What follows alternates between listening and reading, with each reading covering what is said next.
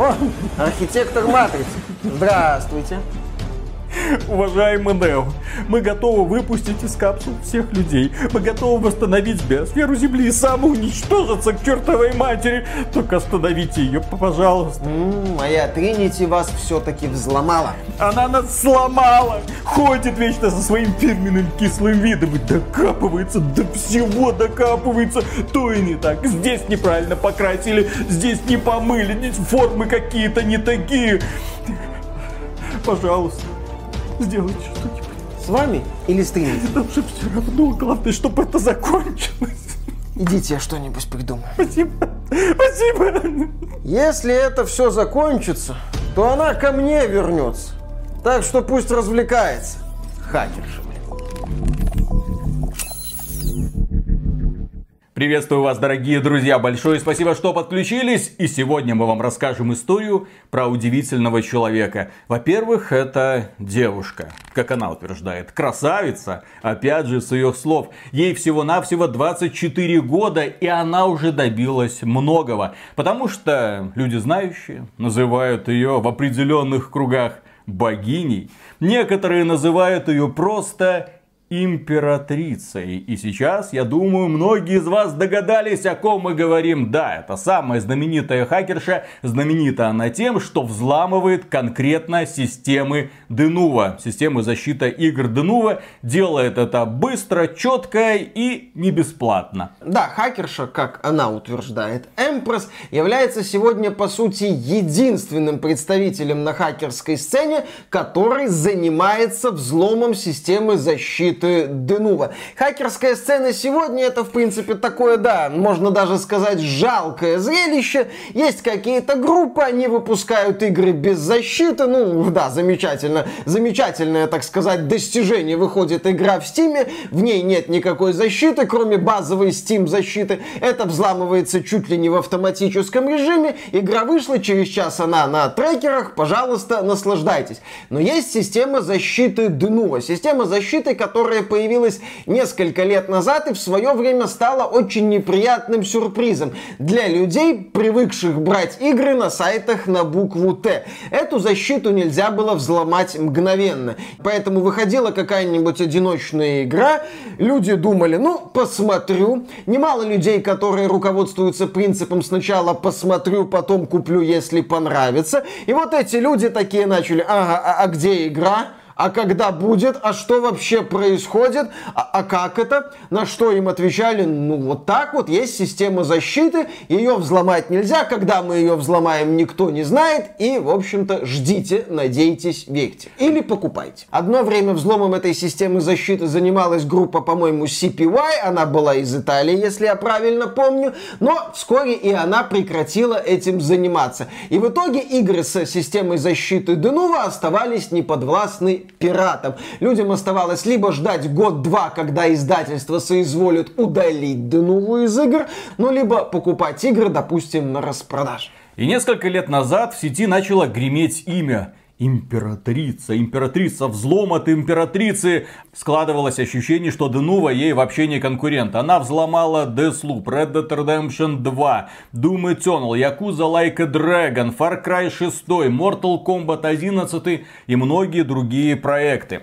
И императрица очень интересный человек, потому что, да, у нее есть э, отдельный раздел на Reddit. Это самый известный игровой форум, где она рассказывает людям немного о себе, ну и о своей идеологии, нет, наверное, философии. Это человек, как она говорит, начала интересоваться взломом с 2014 года, когда ей приснился кошмар.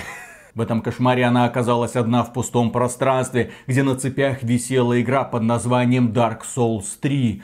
Она начала смотреть на эти цепи, они из ноликов и единичек и уходили куда-то в пустоту, и она не могла понять, что же происходит. Потом догадалась, боже мой, это система защиты. Система защиты спать ей нормально не давала. А потом, как она говорит, она вошла в какую-то зону. Я так понял, это такое специальное состояние, после которого система защиты раскололась и цепи опали. Игра оказалась освобождена. И вот с тех пор она это свое состояние, когда взламывает системы защиты, этой самой зоной и называет. Мол, я всегда остаюсь в зоне, все заглавные буквы, пока не сокрушу их жалкие тюрьмы головоломки. И главный постулат, который она проповедует, как и любой хакер, ты можешь быть идеологически заряженным хакером, ты можешь быть хакером, который просто соревнуется с другими, но в данном случае мы имеем дело конкретно с какой-то философией. Она поставила своей целью борьбу со злом, а зло в ее понимании это системы защиты, потому что желание сохранить то, что вы покупаете, никогда не должно быть преступлением. И здесь, в принципе, у человека очень рациональные мысли. Есть проблема, которую нам насадили игровые издатели, когда в лицензионном соглашении написано, что вы игрой не владеете делаете? Вы игру взяли в аренду, попользуйтесь и перестанете, если мы прекратим поддержку, как это уже, кстати, не раз было, когда та же самая компания Ubisoft такая, вы знаете, мы Нахрен. отключаем это DRM, привязанное к мультиплееру, из-за этого теряется доступ к отдельным играм или к части контента, теряется доступ к мультиплееру,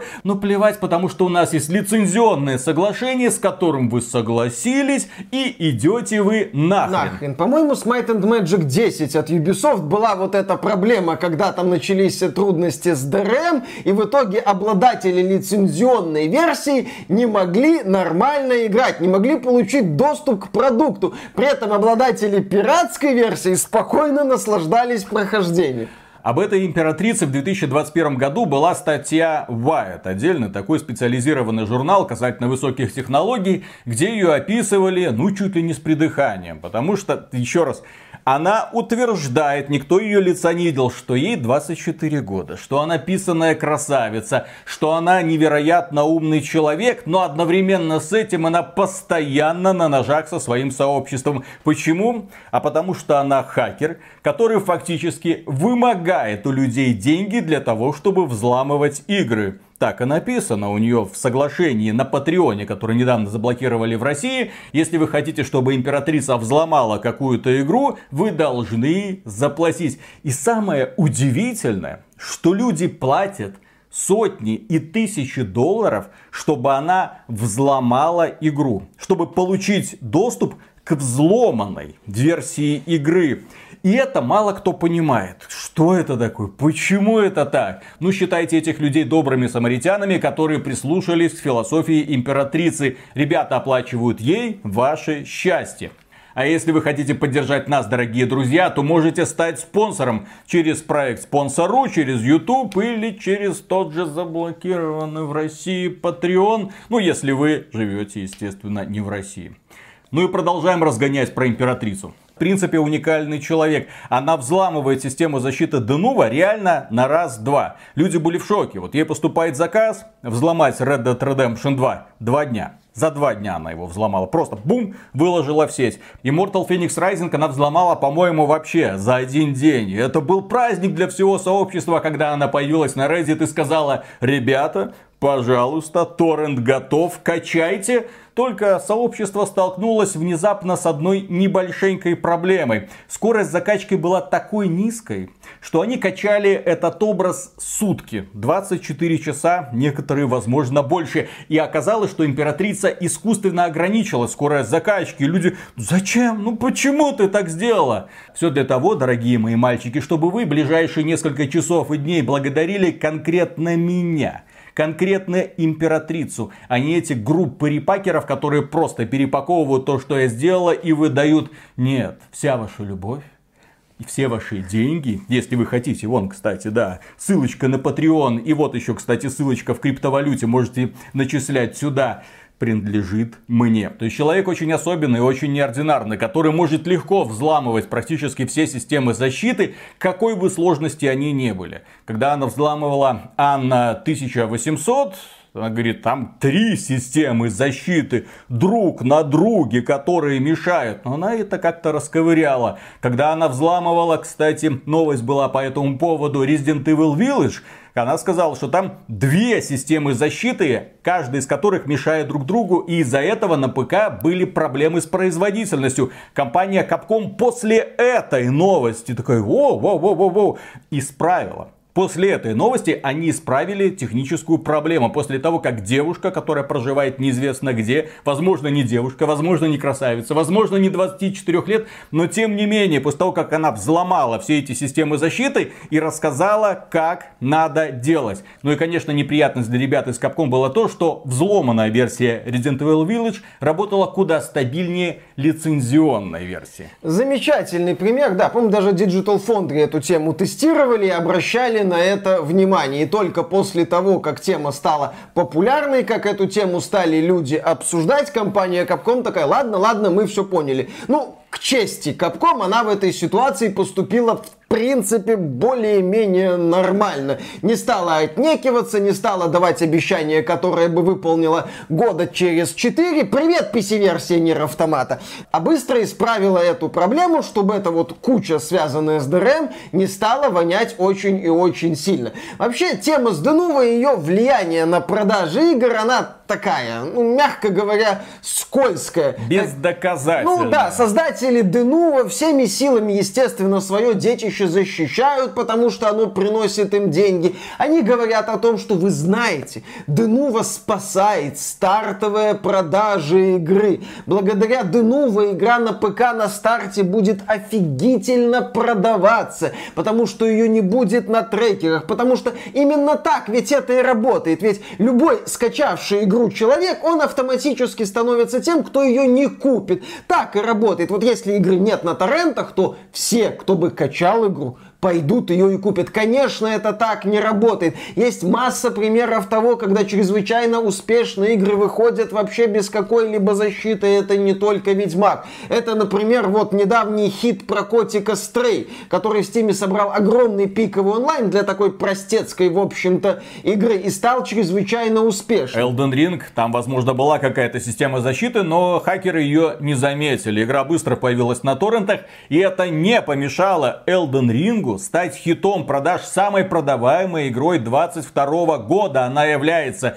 несмотря ни на что. Вот что-то, кстати, ни одна из игр 2022 э, года, которые были защищены Денувой, особо выдающимися продажами не отличились. Кстати, Bethesda не торопится нам сообщать о каких-то грандиозных успехах Deathloop или Ghostwire Tokyo. Ну, еще раз, тема влияния защиты на продажи не раз обсуждалась, не раз приводились доказательства, заметные доказательства. Исследования. Того, да, исследование было, по-моему, европейскими чиновниками проведенное, что э, пиратство не влияет на продажи именно видеоигр. То есть есть такие вот моменты, которые доказывают, что смысл существования Денува, он как минимум сомнителен. Интересно то, что философию императрицы, Empress, принимают очень многие люди, которые согласны ей платить для того, чтобы потом вот эта взломанная игра, или осталась в их персональном пользовании, на что их спрашивают, зачем вы это делаете, зачем вы тратите тратить такие деньги, чтобы получить просто взломанную версию игры. Для того, чтобы гарантировать, что эта игра у меня останется навсегда. Ну, бывают такие вот странные люди с причудами. И в этой пиратской философии что-то есть. Как мы, в общем-то, уже много раз говорили, издатели не настроены на то, чтобы делать вашу жизнь, жизнь игрока лучше. Есть разработчики, которые что-то делают. На них влияют издатели, в результате чего многие игры, к сожалению, извращаются. Потом эти игры выходят, возможно, не показывают каких-то значительных продаж. И в итоге издатель говорит, так, все в пене, прекращаем поддержку, но при этом в этой игре что-то есть. И сообщество могло бы довести ее до ума, мол, хрен с ними, с разработчиками, ребята, дайте нам не-не-не, трогать нельзя, модифицировать нельзя, взламывать нельзя, ничего нельзя. Кстати, мы сервера отключаем, поэтому все, игра заканчивает свое существование. Недавно был такой прикольный эпизод с игрой под названием Evolved, провалившейся игрой. На старте провалившейся, потом мы переделали в условно-бесплатную, опять же она провалилась даже в этом условно-бесплатном варианте, а потом они решили вообще закрыть сервера. И сообщество из трех-четырех ну, человек, есть. да, оно все равно есть. Оно взвыло и говорит, я алло, мы за это деньги платили, блин, что вы делаете? Да, компания Take-Two, по сути, проект замела под ковер со словами «Ничего не было, идите нахрен». Но недавно, по-моему, там добавили пир-ту-пир соединение, и игроки смогли играть друг с другом без необходимости подключаться к серверам, которые уже отключены. В итоге в Steam у Evolve появился какой-то онлайн онлайн. Я видел полторы тысячи, может больше, может быть меньше. Но были люди, были люди, которые купили Evolve, которым эта Evolve зашла, но компания Take-Two решила, что они в этот Evolve наигрались, и все, идите нахрен. Да, издатели очень много делают для того, чтобы вы переставали получать удовольствие от игр и переставали ими владеть, или хотя бы частью этих игр переставали владеть. Как уже заведено, к сожалению, чем больше проходит времени, тем меньше у этой игры аудитория, а не дай бог в ней были какие-нибудь онлайновые функции, а там скорее всего были онлайновые функции, потому что это современная игровая индустрия, куда ж ты без вовлекалочек, то потом это отключается. Отключается одновременно с некоторой частью игры, возможно даже значительной частью игры, и ты в итоге оказываешься у разбитого корыта, как игрок, который думает, о, Самое время вспомнить какой-нибудь там Splinter Cell, Blacklist. Миша, давай пройдем в коопе. Как раньше, да. да, как 10 лет назад. Давай пройдем, а. А где мультиплеер? А куда? А, все. Что? Все? Хватит. Компания Ubisoft отключает в сентябре. Да. Никакого мультиплеера. Компания Ubisoft идет вперед. Так что мы уже много раз говорили по поводу того, что пиратство это необходимое зло. И мы бесконечно рады, что такая девушка, если она является на самом деле девушкой, тем более если красавица и существует, которая сидит где-то далеко-далеко и в зоне своей взламывает игры. Знаешь, кто такая Эмпресс? Футабы из персоны пятой. Возможно. Помнишь это?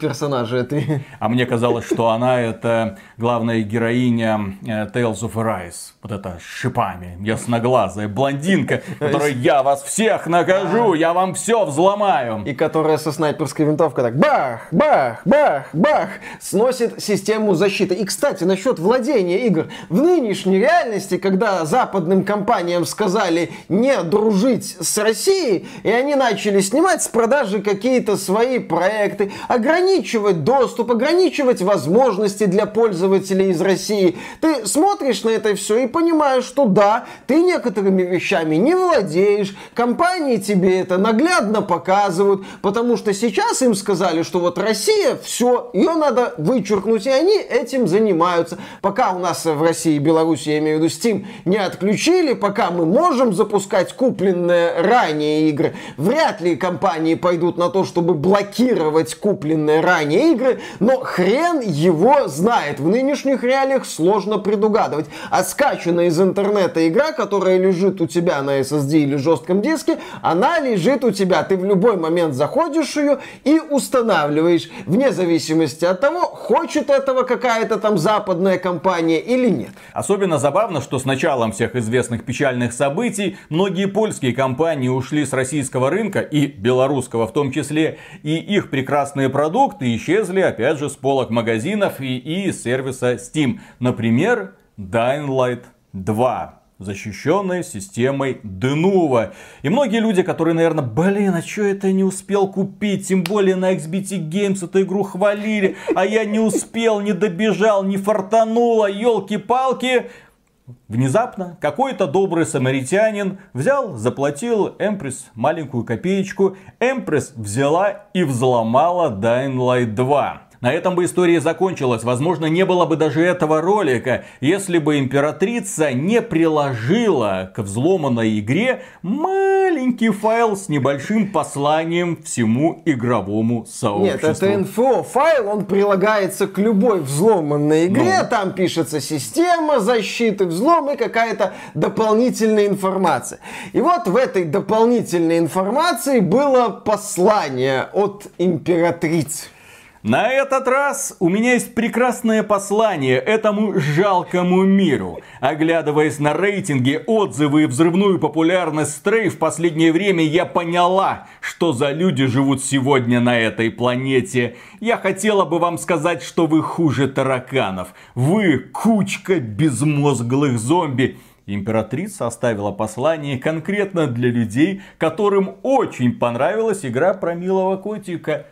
Стрей. То есть, фактически для нас с Мишей. Ну, не то чтобы mm. я был от Стрей в восторге, но я эту игру прошел, и она мне подарила в целом приятные mm. эмоции. Императрица продолжает. Вы все кучка зоофилов. Зачем вы, придурки, расхваливаете буквально игру мусор и делаете так, что она бьет все рекорды за гребаную уродливую кошачью задницу на экране вашего ПК? Многоточие. За трехчасовой игровой опыт многоточие. И с дешевыми, неоригинальными и купленными ассетами из дерьмовых онлайновых магазинах. Я хочу сказать, что у вас нет вкуса, нет души, нет мозгов, нет способности мыслить. И самое главное, вы лицемерные идиоты. Вы все причина, по которой игровая индустрия падает и продолжит падать. Наслаждайтесь своим зоофильным опытом.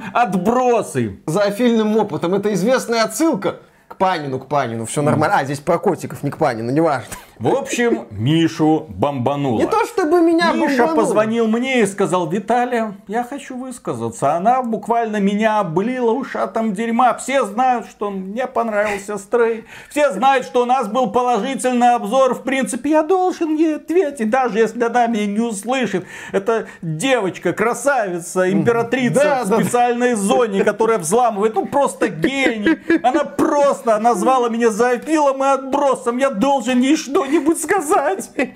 Сказал он, вытирая слезы. Да. Ну, моя проблема была в том, что в этом послании Эмпрос еще и противопоставляет игры, где вот есть 500 часов контента, и вот есть стрей на 3 часа за 30 баксов. Ну, это рекомендованная розничная цена игры на Западе. А люди наслаждаются стреем, и при этом могут критиковать и разносить игры, где есть 500 часов контента.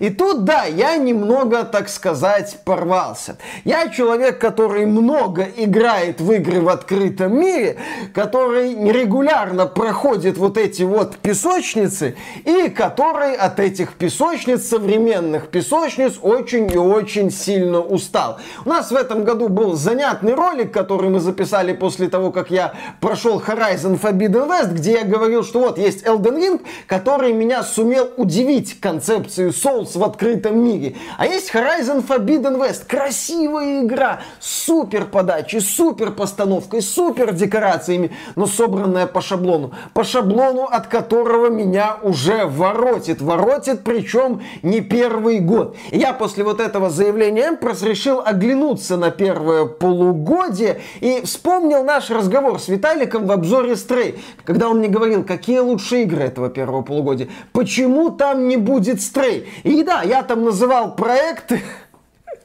такие вот небольшие игры от небольших студий, которые не пытаются объять необъятное, которые дарят мне при этом яркие эмоции. Да, я вспоминал черепашки ниндзя, где я провел примерно 5 часов. Я вспомнил Стэнли Парабл, где я тоже провел 5-6 часов, открывая все возможные концовки. Я назвал Neon White игра на 20 часов, ну я там провел 20 часов, но это игра, которая не пытается в тебя эти 20 часов впихнуть. Нет, основную кампанию ты там можешь пройти очень и очень быстро. Вот эти 20 часов я потратил на то, чтобы важный дополнительный контент открыть, получить платиновые медальки, э, найти все подарки, разблокировать все сюжетные сцены, связанные с этими подарками, выполнить побочные задания. Игра меня этим увлекла. Еще я бы назвал дополнение Cuphead на 4 часа, потрясающие уровни, новые боссы, ярчайшие эмоции. Ну, Elden Ring, но Elden Ring, повторяюсь, это немного за скобками. С другой стороны, начало этого года выдалось таким триплейным традиционным. Тот же Horizon Forbidden West, тот же Dying Light 2 Stay Human. Игра хорошая, она мне в целом нравится. Но я эту игру критиковал, например, за хреновое наполнение мира. Вида Да, да, да, да, да, вот ты у меня забрал мою следующую фразу, да. Там три типа вышек, там однотипные активности. Я провел в этой игре часов 40-50 и последнюю часть уже откровенно доигрывал. Я откровенно доигрывал тот же Эликс 2, где финальная четверть просто это набор однотипных заданий. Приди на точку, всех поубивай, приди на другую точку, всех поубивай. Я в том же Forbidden West подустал от однотипных активностей. Да в том же Elden Ring самоповторов предостаточно. Просто там именно идея классная, механика замечательная, которая прекрасно работает. То есть в начале года мне так основательно навалили контента. А еще в начале года вышла игра Ghostwire Tokyo, которую мы очень и очень сильно критиковали критиковали. И говорили, что компания Bethesda таки неплохо развела компанию Sony. Потому в Ghostwire Tokyo неплохая механика. Там есть занятные идеи. И когда я проходил Ghostwire Tokyo, я это и в обзоре отмечал, что на 5, 6, где-то 7 часов сюжетного такого линейного боевичка там есть. Там хорошо. В таком режиме игра бы работала. Но такую игру сложно продать за 60 долларов. Поэтому в Ghostwire Tokyo есть открытый мир с аванпостами, с беготней взад-назад, с однотипными поручениями, с сериями однотипных сражений. И в итоге за 20 с небольшим часов Ghostwire Tokyo тебя изматывает в плохом смысле слова. Ты устаешь от однообразия, ты устаешь от перемалывания вот этого контента. Вот эта вот идея, когда игры меряют количеством часов, она мне неприятна. Я категорически против нее выступаю. Я наблюдаю наблюдал в прямом эфире, как издатели крупные гнались за вот этим показателем, стараясь оправдать цену игры, стараясь оправдать то, что в этой игре есть какие-то дополнительные элементы монетизации. Естественно, я сейчас про Ubisoft говорю. По-моему, про Far Cry 6 говорили, что там самый большой мир в истории серии. Естественно, он там может быть, потому что засрать карту аванпостами с джаггернаутами много ума не надо. А вот сделать цельное небольшое приключение зачастую бывает сложным. Потому что игры для меня лично это про эмоции, это про радость, это про удовольствие, которое мне эта игра дает. Я вот закрываю глаза, могу вспомнить впечатление от Cuphead, от Черепашек Ниндзя, от Neon White, от Stanley Parable Ultra Deluxe. Это будут приятные, яркие эмоции. Эмоции, которые мне игры в открытом мире сегодня уже не дарят, потому что они собраны вот по этим стандартам, по лекалам, там хрен зачастую зачастую что интересного найдешь. Современные игры можно разделить на несколько очевидных категорий. Первое это мультиплеерные сессионные продукты, где ты заходишь 15 минут, от 15 до 30 минут кайфуешь вместе с друзьями, убиваешь противников, получаешь удовольствие, выходишь. Раз. Второе это огромные песочницы с возюканем,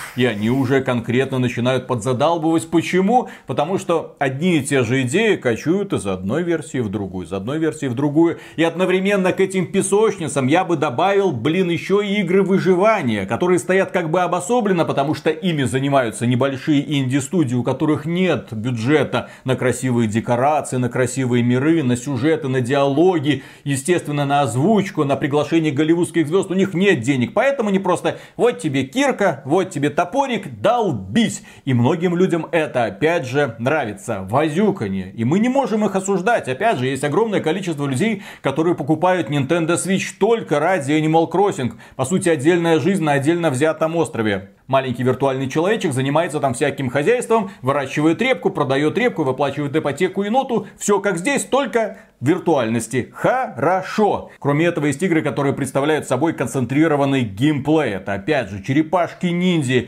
или недавний Neon White, где ты заходишь и все, ты кайфуешь от того, что ты делаешь и что у тебя что-то в итоге получается. А еще есть продукты типа Stray, типа The Mortuary Assistant.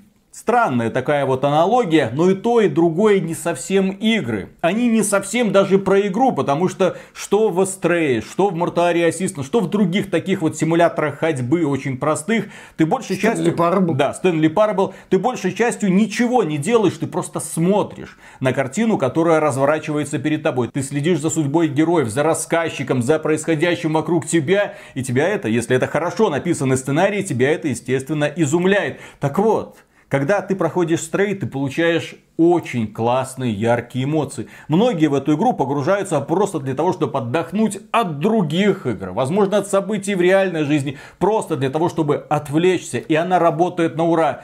3, 4, 5 часов, и они останутся с тобой навсегда. Я когда проходил Джонни, а это игра, которая проходится за час до два, я ее до сих пор помню. Вот это вот первое прохождение, у меня с тех пор все игры песочницы, в которых я пробовал погружаться, все эти бесконечно унылые дрочильни от Ubisoft, они слились в какой-то единый поток. А Джонни я помню за ее уникальность. Недавно мы стримили эту очень странную игру, обзор которой мы планируем сделать The Mortuary Assistant, который является, блин, это один человек делал. Один да. человек, корявый интерфейс, корявое все. анимация. Ну блин. Если бы я эту игру проходил не на стриме, я бы в одиночку ее никогда не запустил. Она меня пугала до усрачки. Она меня пугала до усрачки на стриме. Я был удовлетворен финалом. Я, конечно, сказал, никогда к ней больше не притронусь. Но опять же, эту эмоцию я запомню на всю жизнь. А знаешь, какую я игру сейчас вспомню? What Remains of Edith Finch.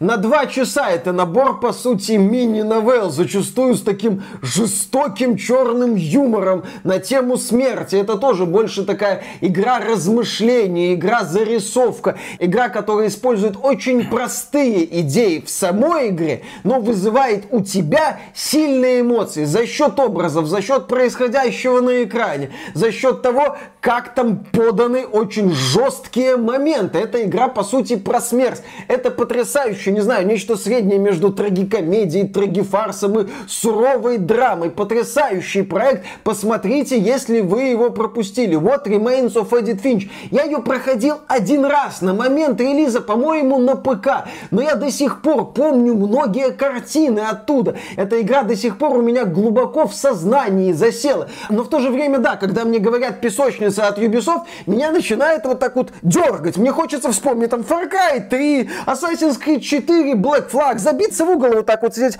Far Cry 3, Assassin's Creed 4, Black Flag. Что-нибудь еще вспомнить хорошее из тех песочниц, когда Ubisoft еще пыталась сделать приключения в открытом мире, а не вовлекалочки с магазином. Почему мне нравятся игры в открытом мире от Sony в целом? Потому что Sony делает еще приключения в открытом, мать его, мире. Как тот же Человек-паук, который на днях на ПК появится. Я, с одной стороны, с интересом, но в то же время с ужасом жду условный Хогвартс Легаси. Я точно с ужасом жду Готэм Найтс. Я с ужасом жду Saints Row, потому что я прекрасно понимаю, что это, несмотря на какие-то позитивные моменты, в том же Хогвартс Легаси, ну там вселенная, от которой я бесконечно далек, ну да ладно, там персонажики какие-то будут, там может быть неплохой сюжетец, но я, глядя на презентацию, понимал, что Warner Bros. хочет мне продать. Она мне хочет продать красивый мир, где активность, активность, активность, активность, активность, активность, активность. В случае с Gotham Knights мне просто хотят продать набор активностей под известным более-менее брендом. В случае с Saints Row мне хотят продать срань, но поскольку я люблю в целом серию, я хочу посмотреть, во что они одну из моих любимых серий превратили. Вот что происходит. Я с ужасом жду очередную песочницу от какого-то крупного издателя, ну или не менее крупного, как в случае с Saints Row. Но в то же время мне интересны в этом году проекты как Black Tail, Requiem, как Evil West, как Solstice, ну это про двух вот этих девочку и призрака. Это оказывается аналог Devil May Cry, проект больше на прохождение, не Souls-like, и мне это интересно, потому что я вижу, как небольшие компании, как сторонние студии, не имея возможности создать вот этот мир, чтобы оправдать этот мир 500 часами контента, создают приключения поменьше, используя какие-то интересные решения, используя какие-то непривычные идеи. Почему, да, Стрей при всем примитивизме игрового процесса людям зашел? Потому что там ты можешь побегать котиком, посбрасывать вещи с высоты, поточить когти, поспать, заняться некоторыми вещами, которыми занимается обычный котик, без необходимости думать про выживание, там поесть, попить, без всего вот этого. Просто котик. Идея нестандартная. И это тоже важный момент, потому что словосочетание оригинальное, оригинальное слишком громкое слово, нестандартная идея уже в AAA сегменте стала по сути ругательным. Очень важное в играх это то, как какие эмоции они дарят. Если игра за небольшое время дарит вам настолько мощный заряд эмоций, который остается с вами долгое время или даже всю жизнь, то это прекрасная игра. А если вы э, через не могу, ну надо как-то закончить, через силу добиваете эти 500 часов контента, то это говорит только о том, что это контент невысокого качества. И принцип лучше меньше да лучше надо применять очень большому количеству игр. А я в итоге хочу поблагодарить императрицу. Во-первых, за то, что она есть. Во-вторых, за ее взбаломошный характер, за ее небоязнь троллить людей. Это был откровенный троллинг или откровенная злость, что тоже прикольно, потому что она поднимает дискуссию. Что всегда приятно делать, не плыть по течению. Все признаются в любви этим разработчикам, эта игра великая, и тут заходит с ноги императрица, и говорит, нет, вы все зоофилы долбаные, блин, я вас ненавижу. Ей, кстати, как и мне. Не нравится Red Dead Redemption 2 и его фанаты, кстати, потому что я не понимаю, что это за игра, где ты 100 часов смотришь на круг площади и ничего не происходит. Но тем не менее, есть у этой игры фанаты. Слушай, а может она права? А именно? По поводу зоофилии. То котиков, то круп лошади. Что еще? Может тебе поэтому так и Elden Ring понравился? Ну, Круп лошади. Да, мне, кстати, поэтому Ведьмак 3 нравится, там вот. плотва прекрасно. В Divinity Original Sin 2 у меня в партии был этот драконит. А черепашки ниндзя, потому что там черепашки ниндзя. Конечно, ну не из-за Эйприл же. Я заметил закономерность. В ну. итоге, да, еще раз говорю, императрице огромное спасибо за то, что она делает. Она, по сути, одна на всю планету осталась. Друзья, ее нужно беречь, халить или лелеять. Это уникум. И, естественно, этой девушке мы желаем всего хорошего. Чтобы она не забрасывала взлом игр, чтобы она, так сказать, оставалась в зоне. Ну, а мы будем внимательно следить за ее будущими свершениями. Потому что человек этот, ну, она хоть и не публично и скрывает свое лицо, но, тем не менее, это дает поводы для таких вот размышлений. На этом, дорогие друзья, все. Огромное спасибо за внимание. Не забудьте поставить лайк, подписаться, если вдруг еще не подписаны, и жмякнуть на колокольчик. Я где-то слышал фразу такую прикольную, да, бейте в бубен. Звоните... Не, не путать с лицом. Звоните в колокол. Да, звоните в колокол. Пока. Пока. Я в этой жизни не понимаю трех вещей. А именно? Первое это эко-кожа. Эко-кожа. Это дигмантин, да? Да, да, да. Но проблема в том, что когда ты заходишь в Италию, фирменный центр Гуччи, такой смотришь на их башмачки там и сумочки, такой думаешь, о боже, я в Италии, я куплю себе Гуччи, тем более здесь вроде оно так не должно дорого стоить, тем более сейчас, да. Такой подходишь, протягиваешь руку, щупаешь, говно какое-то, говно, знаешь, такое жесткое, такое вот это. Ну, типичный дигмантин. Да, да, и ты обращаешься к консультанту. А, а, а что это за материал? М-м, эко-кожа. Такой ёпсель-мопсель. А может нормальная кожа у вас есть? И тебя внезапно огорошивают тем, что в Италии в фирменном магазине, сука, Гуччи нет ни одной вещи из настоящей кожи, потому что мы не убиваем животных. А за углом продается прошута. Это мясо такое вот специальные, колбаски, там все такое солями. Ты такой, ладно, ладно, засранцы, вы, вы хотите вот так вот сэкономить, зарабатывать те же самые деньги, но при этом все это штопать из дерьмантина. Окей, Окей хорошо. Следующая вещь, которую я не понимаю. Швейцарские часы. Раньше швейцарские часы, ну, можно было сказать, бренд, механика, да, механика, ну, там нужно сидеть, часовой мастер вот с этим вот, как это называется, Хрень, с, вот, с, с, этим, да, с этим очком, короче, сидел, с очком в глазу сидел, что-то там ковырялся, колупал, что-то там тын-тын-тын, ручная работа, протягивал тебе, ты такой, не, ну, ну, тысяча евро, ну, это понятно, это, это, блин, понятно, тем более там механизмы, вот там нужно периодически чистить, такие заморочки, ну, ты понимаешь, за что ты платишь, это эксклюзив фактически. Сейчас заходишь в магазин швейцарских часов, механические есть, нету, кварцевые, а цены, а цены такие же, как раньше. Кварцевый механизм стоит от силы 2 доллара. Доллар. С, с батареечкой. Не, ну он стоит 2 доллара. То есть он не стоит дороже, он везде ну, одинаковый. Это mm. другой тип механизм. Вот, да, это не механизм, ну это, ну, да, просто там, фу, все, батарейку засунул, оно себе тикает. Кварцевый механизм одинаковый, что в очках за, э, что, в очках, в очках, что в часах за 20 долларов, что в часах за 2000 долларов. Армани, брат, только, Армани, только, да, да, да, в данном, в данном случае. Доллар для тебя, брат. Швейцария, брат, Швейцария, да, да, да, прям здесь сделано, made in China, но задизайнено в Швейцарии 2000 евро. Ладно. Третий момент. Третий момент. Органическое вино. Я недавно... Вот, Что? вот, вот. Я открыл для себя органическое вино. Я такой, Про простите, а я до этого пил неорганическое вино. Я что, в Грузии... Э, извините, извините, извиняюсь за одно, но грузинские вина, так сказать, не мое, да? Я до сих пор не понимаю, из каких сортов винограда они там угу. мешаются. Ну ладно, да?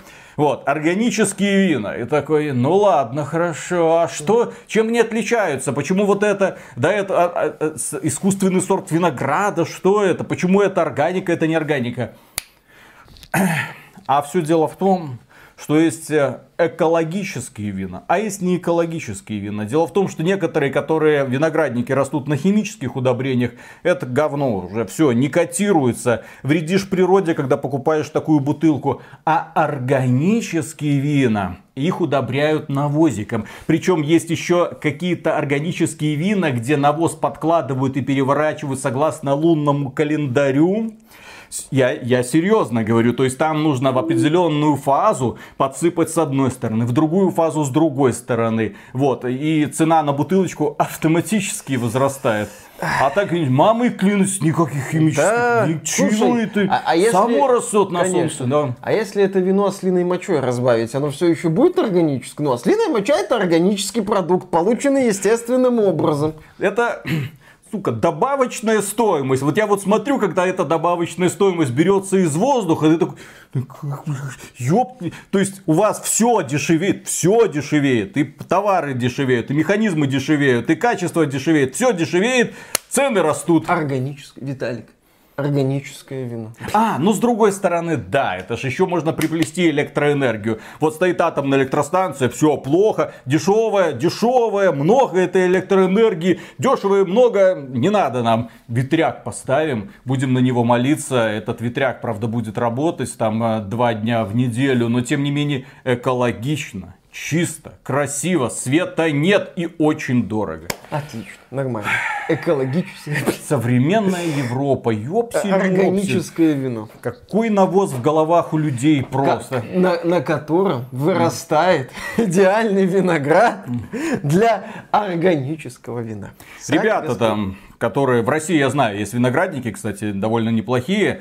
Вот, мотайте на ус, так сказать. А, то, а то у вас цены на вина, согласно, такие же примерно, как во Франции и в Италии, а надо больше. Надо да. в несколько раз больше. Надо, во-первых, бороться с алкоголизмом в России таким вот образом. А с другой стороны, накручивать цены, потому что идиотов, которые готовы за это платить меньше, не становится. Замечательно. Ну, начинаем. Да. Раз, два, три.